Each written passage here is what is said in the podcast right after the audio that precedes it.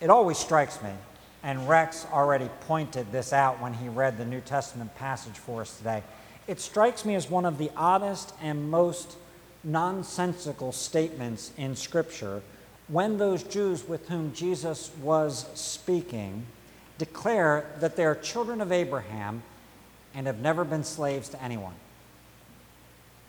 And, and you just have to ask yourself, what were they thinking at that very moment? What caused that statement to be made? It, it doesn't seem to make any sense at all. Jesus doesn't even take time, at least he doesn't take time as we have the text recorded before us, to challenge that statement based on its historical or present inaccuracy. Just sheer in the life of the people of God, it doesn't seem to make st- sense. But instead, he immediately talks about slavery to sin, and then subsequently, and we didn't read this, but if you do read a little bit further in that conversation, he's talking about the fact that their father, or if you will, their master, is really Satan. And they're slaves to their father, they're slaves to Satan in service to their master, following their master. And of course, it doesn't make them very happy to hear about that. Now, for a moment, though, what I want you to do is to take what Jesus is saying in that passage about bondage and about freedom and lay that back on top of the Exodus section that we've read today and the story as a whole, because I think it's going to help us to understand what God is actually doing in taking the people out of Egypt. He's really delivering them, a nation out of captivity. And yet, there's really something more important that he is saying that Jesus points us to in his interaction thousands of years later. We are tempted, oftentimes, to think of freedom as the unhindered ability to do what we want to do. Two times today, this is the first time, I'm going to quote from It's a Wonderful Life. I, would like to quote from it lots and lots of times, but anyway, today I'm going to do it twice. Do you remember the scene in It's a Wonderful Life when uh, Jimmy Stewart and Donna Reed are on the phone with uh, Sam Wainwright? And he's offered them an opportunity. And Jimmy Stewart is on the phone and he says, I don't want any ground floors, I don't want any plastics, and I don't want to be married ever to anyone. Remember what the next phrase is? I want to do what I want to do. And then the next scene is of them getting married. But that great statement encapsulates for us oftentimes the way we, at least internally, think of freedom. I want to do what I want to do. God doesn't call that freedom. God says that is slavery to a little Pharaoh like tyrant named me, myself, and I. God has something better when He talks about freedom. He has a freedom trail that is set up for the people. And I, I, guess we can say, I mean, I guess you could say this from the very beginning of Scripture, but I guess we could say that the freedom trail that God has got the people on starts right here. It starts right in this section that we have read, and it's not going to come till its consummation. We're not going to reach the end of the story until Revelation 21 and 22. Now, we get a partial in Joshua, but really, not till Revelation 21 22 do we get to the end of the journey that the people of God start off on in this particular passage that we have read together. So here's the way I want to organize it today as we start this journey together. Let's ask some questions with regard to this freedom trail, with regard to this journey. Who are you following? What might distract you along the way? Where are you going? And what are you taking? Who are you following? Here's the key biblical truth true freedom is freedom to follow God and His will. Counterintuitive. True freedom is the freedom to follow. My chains fell off, my heart was free. I rose went forth and followed thee. That's the way God defines freedom. Jesus said, Follow me. Verse 18 of this passage before today. But God led the people round by way of the wilderness. Verse 17, He didn't lead them that way, which would have been the straight, short way. He took them another way. He led the people. God did it. He did it, and we get this uh, clearly at the end in the, in the last two verses of the, uh, the, the passage. In the pillar, the pillar of cloud by day, the pillar of fire by night, hearkening back with this symbol of, of smoke or of cloud and of fire to the covenant that was made with Abraham when the smoking pot and the flaming torch passed through the pieces of the animal, hearkening back to a burning bush and anticipating in just a few chapters, in a little while, when they will be at Sinai together. And as God describes this, as He describes this pillar, it's very sacramental language that is used in this section of Scripture. That's the way Calvin refers to it, and it's important for us to think about it this way though I'm not going to dwell on that this week. We'll look at it more next week when we talk about actually crossing through the Red Sea. But God identifies himself with this pillar of cloud or fire, and it represents him. It is his presence with his people in a sacramental way. God was, to use language that in our modern day, we, I, I've often heard applied to this passage, and I think wonderfully so, is, is God was their personal GPS. Where are you? You are right where I want you to be. Where do you need to go? Right where I tell you to go. Jesus was the personal GPS for the disciples, the pillar was for Israel, and their freedom was found in following either the pillar or Jesus himself, not their own sense of direction, but the way that God had established. I mentioned this in Sunday school today, and I warned that it would come in the sermon again, so I fear not to say it. But I can't n- fail to note what I said earlier in Exodus when we were talking about when, when Moses first came before the people and before Pharaoh. Show us something. Do something for us. Convince us that you're from God and that we should really listen to you. And, and when you then look at the pillar, I think you naturally think, wouldn't that be great to have such a visible guide in our life? When you come to a crossroads, when you come to some decision that you need to make, do we move here or do we move there? Do I take this job opportunity, that job opportunity? Do I marry this person or should I not marry that person? What should I do? Wouldn't it be great to have a pillar lead you one way or the other? I, at least some of us think that that would be good to have sometimes when we find ourselves confused. Why can't there be such guidance for us? How do we know which road to take? Where is our GPS? If that was theirs, where is ours? And the answer is, and the answer is so gloriously, wonderfully simple.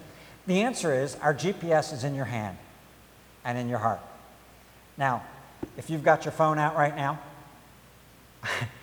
I only mean your phone if you've got your Bible open on your phone, which is what I trust. If I see you with your phone out during the service, I really trust that you've got your Bible on your phone and that's what you're looking at.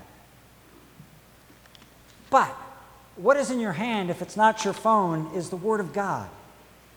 God has given that to us, and He has put the Spirit in our hearts so that, believe it or not, we have a better and truer and more reliable, ever present guide for our lives than others did.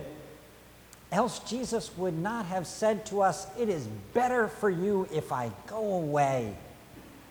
It's better. because I'm going to send you the Spirit of God, and He's going to guide you into all the truth. Because He's going to take what is mine and reveal it to you. It's a better way that God has provided for us through the Word. And the Word tells us to follow after Jesus, to walk in His ways, for that is true freedom. Our next question what might distract us along the way in this journey as we take it? Of course, the answer of what might distract us in a journey like this with the people of God is all sorts of things, any number of things. I suppose Mr. Bunyan would identify for us all of the things that might distract Pilgrim in his journey. But let me point out just a few things very quickly from this particular section of Scripture. Let me reread verse 17 for us. When Pharaoh let the people go, God did not lead them by way of the land of the Philistines, although that was near. For God said, Lest the people change their minds when they see war and return to Egypt. What might distract us from along the way? Well, difficulties. Fear might distract us. Uh, conflicts that take place, enemies that take place. All of those things might distract us. All of those things might cause us to turn back in chapters to come. Next chapter, things that could distract us the Red Sea in front of us, or no food or no water. All sorts of things will be obstacles for the people, and all of them can cause us to lose heart and want to turn back. How many times have you had a conflict in the church and said, I want to leave? I've got to get out of here. I've got to find another place, some place other than this place where there are enemies and conflicts. We pine for an old life, or as it is simply stated in verse 17, the people might change their minds. When they see the Philistines, when they see either wars that they're engaged in or wars against them, they might change their minds and want to go back to Egypt. All sorts of things can cause us to get distracted from following. Following is going to require a certain faith in the leader. Now, we'll get into the whole Moses story here in, in a little bit and how people got how people respond to him. But of course, the leader is God. God is the one who is leading them along the way, and they've got to have faith in him that he's leading them to the right place by the right path. Following requires for them, following requires for us a certain level of a word that is rarely used in our day, and that is resiliency. You got to be resilient in faith to follow after God. God is gentle. He's going to lead them around away from this war with the Philistines, but, but that's kind of they're going to get to other hard places. So, for whatever reason, God thought that might be difficult for them to see. but the Red Sea will be easier or something. anyway, the point is, God has lessons to teach them along the way that He is going to use and take them on a route. We'll get that and just to that more in just a moment. Following requires commitment that come what may, my life is embedded with the people of God whether that be this new community of Israel heading out of Egypt or whether that be the community of the church, embedded with God, embedded with the people of God. And if we want to experience true freedom as we walk along paths together, then we've got to resist the things that'll take us off the path, that'll veer us in a different direction. Third question where are you going? Or uh, maybe better to say, with reference to this particular text that's before say, not, not so much where are you going, uh, but what route are you going to be taking to get where you're going? We know uh, from earlier in this chapter, from, because it's been said in Exodus 15 times, that they're going to the land of Canaan, the land of the Canaanites, the Jebusites, the Hittites, the Hivites, the Amorites. That's where they're heading, that's the destination.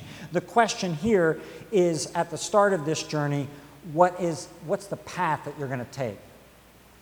And it appears that the people of Israel no more than get out of the driveway when their GPS says to them, recalculating,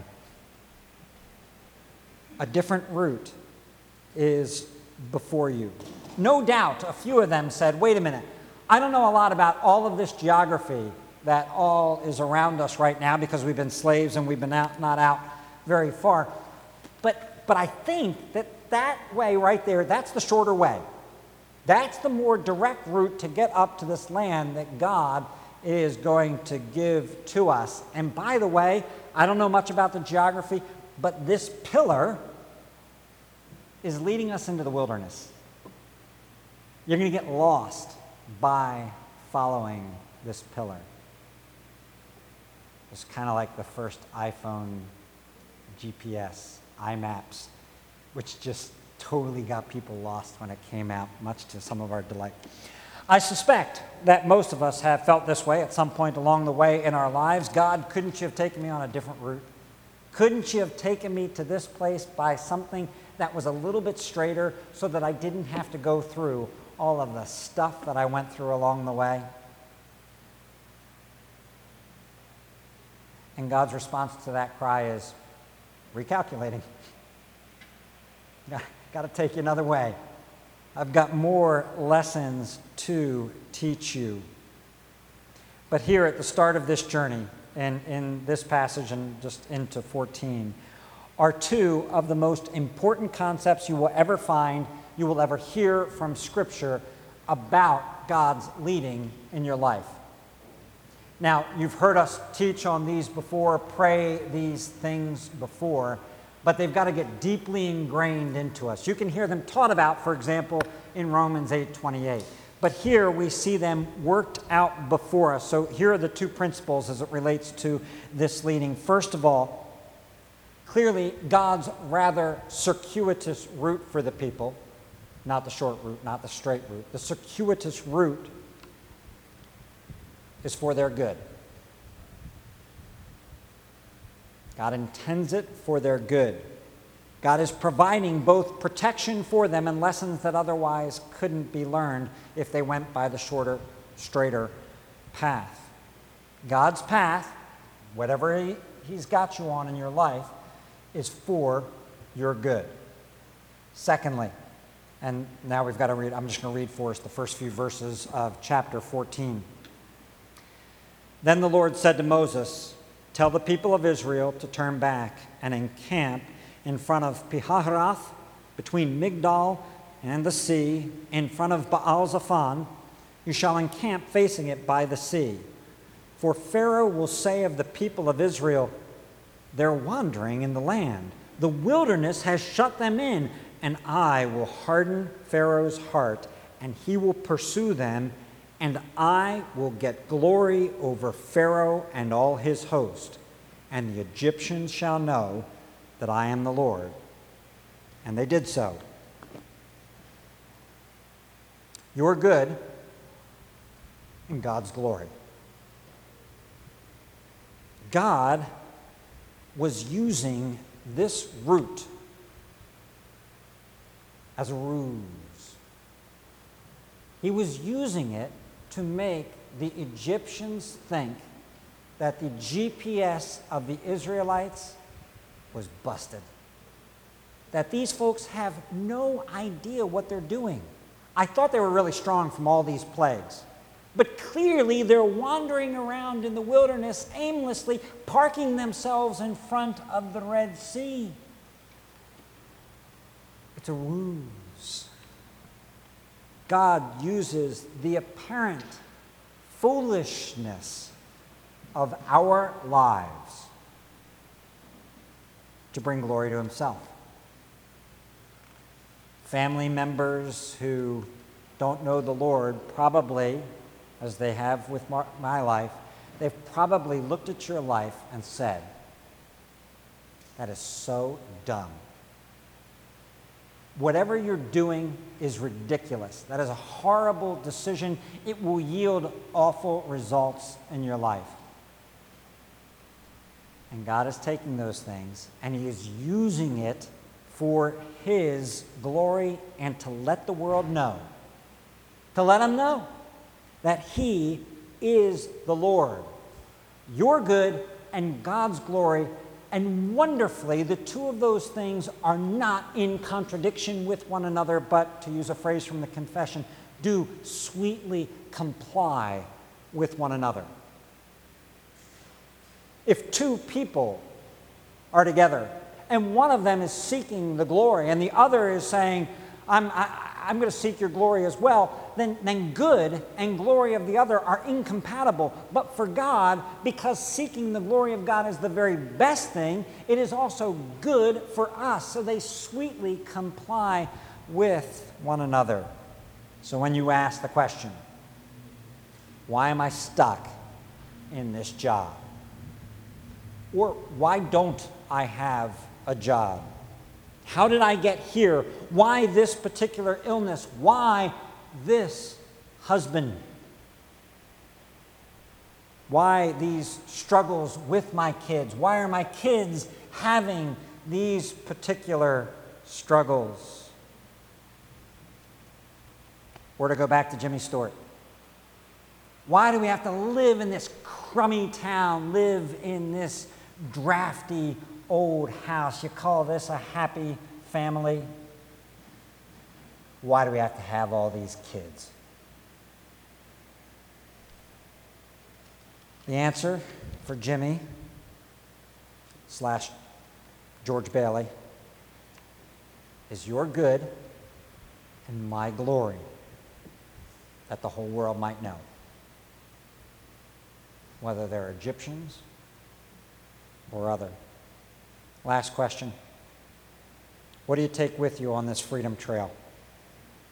Now, we know from a few weeks ago the things that they were taking with them are other people, right? It was a motley crew that was heading out. They were taking others with them. They were taking a meal.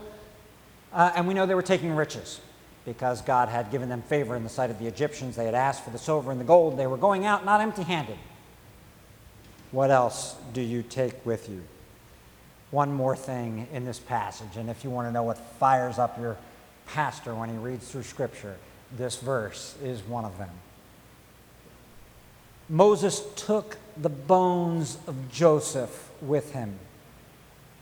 For Joseph had made the sons of Israel solemnly swear, saying, God will surely visit you, and you shall carry up my bones with you from here.